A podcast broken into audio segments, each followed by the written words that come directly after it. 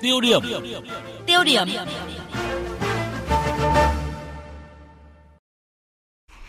Thưa quý vị, thưa các bạn, cần xóa bỏ ngay thứ văn hóa không nhúc nhích, không để nước đến chân mới nhảy, đợi nhắc thì làm, sáng cắp ô đi, chiều cắp về. Đây là ý kiến chỉ đạo của Thủ tướng Chính phủ Nguyễn Xuân Phúc tại lễ phát động phong trào cán bộ công chức viên chức thi đua thực hiện văn hóa công sở diễn ra hôm 19 tháng 5 vừa qua. Và thông điệp của Thủ tướng Chính phủ là xây dựng chính phủ kiến tạo đã đi được hơn một nửa chặng đường. Đến nay, Thủ tướng Nguyễn Xuân Phúc tiếp tục gửi thông điệp xây dựng một chính phủ kiến tạo. Đó là cần xóa bỏ ngay thứ văn hóa không nhúc nhích. Bởi để có một quốc gia khởi nghiệp như mong muốn thì đòi hỏi phải có đội ngũ công chức có trí tuệ, tài năng và nhiệt huyết cống hiến. Mục tiêu điểm ngay sau đây, chúng tôi sẽ bàn về vấn đề này.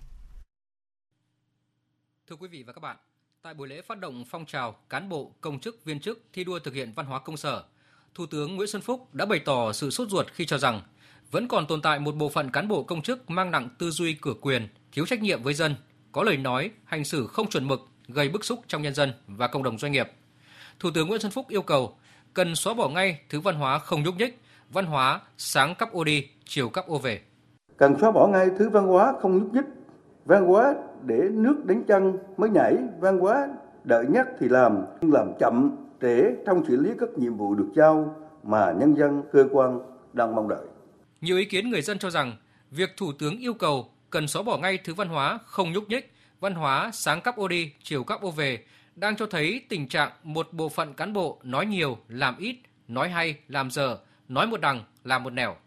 Tôi thấy đồng chí Thủ tướng mà nói thế là hết sức là sâu rồi đấy, và cũng tận gốc rồi đấy. Trước đây có một thời kỳ chúng ta cũng nước chảy thì bèo trôi. Thì bây giờ nó nhắc lại cũng không nhúc nhích, điều đó nó xảy ra rất nhiều và hiện nay đang còn phổ biến. Thủ tướng nói như thế là sâu. Nếu như kết hợp được, giải quyết được vấn đề tận gốc từ dưới lên trên thì người ta gọi là làm hết giờ chứ không hết việc muốn nói cái người là có trách nhiệm người ta làm cách say sưa nhưng mà đến giờ làm việc kết thúc thì người ta cũng nghỉ ngơi thoải mái để sau đó suy nghĩ hôm sau làm tiếp hoặc là đã có một cái dự kiến của mình để mình làm việc tốt hơn một số bộ phận cán bộ công chức có trái lì thiếu nhiệt tình trong công việc gây phiền toái bức xúc cho người dân.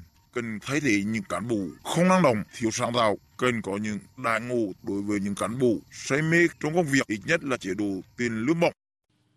Theo giáo sư Đặng Hùng Võ, đằng sau việc một bộ phận không nhỏ cán bộ, công chức làm việc với thái độ thờ ơ, trì trệ là do họ muốn an toàn.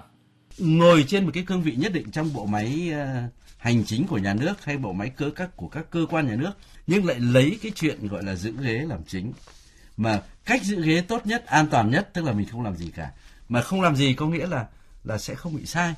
Thế chính vì vậy mà trên thực tế thì rất nhiều người mà lấy cái mà tôi vừa nói rằng chúng tôi nói đùa với nhau ấy, vâng. lại trở thành một cái lẽ sống thật. Cái lẽ cái cái lẽ làm việc thực sự tức là tốt nhất là tránh được việc càng nhiều càng tốt và chính vì vậy nó ứng với một cái từ gọi là không nhúc nhích. Còn tiến sĩ Huỳnh Thế Du, giảng viên Đại học Fulbright Việt Nam nêu quan điểm cần cải cách thể chế để thúc đẩy cán bộ, công chức tránh sự trì trệ, không nhúc nhích. Cán bộ công chức ấy, tận dụng những cái vùng xám của chính sách để mà sách nhiễu người dân, sách nhiễu ờ, doanh nghiệp và không sai thì là người ta sẽ có cơ hội cả thu nhập cao và cả cơ hội thăng tiến. Còn những người mà coi như là thấy cái vùng xám muốn cái làm việc tốt có lợi cho nước cho dân thì lúc đấy lại không có ờ, thêm thu nhập và cái cơ hội thăng tiến nó bị ảnh hưởng. Cái đó là cái tôi cho rằng cái vấn đề mà trong cái thời gian tới cải cách môi trường kinh doanh cải cách thể chế và tất cả các vấn đề liên quan cần phải tập trung vào cái vấn đề cốt lõi đó. Thưa quý vị và các bạn người đứng đầu chính phủ đã quyết liệt đổi mới, cải cách và nhiều lần truyền lửa khát vọng vì dân, vì nước cho đội ngũ cán bộ công chức và đã nhiều lần đưa ra thông điệp quyết tâm xây dựng chính phủ liêm chính, hành động kiến tạo. Nhưng xem ra ở dưới vẫn lạnh, tình trạng trên bảo dưới không nghe vẫn diễn ra. Từ thực tế xuất hiện sức y ngày càng lớn, cản trở mục tiêu mà chính phủ đề ra là xây dựng một chính phủ kiến tạo.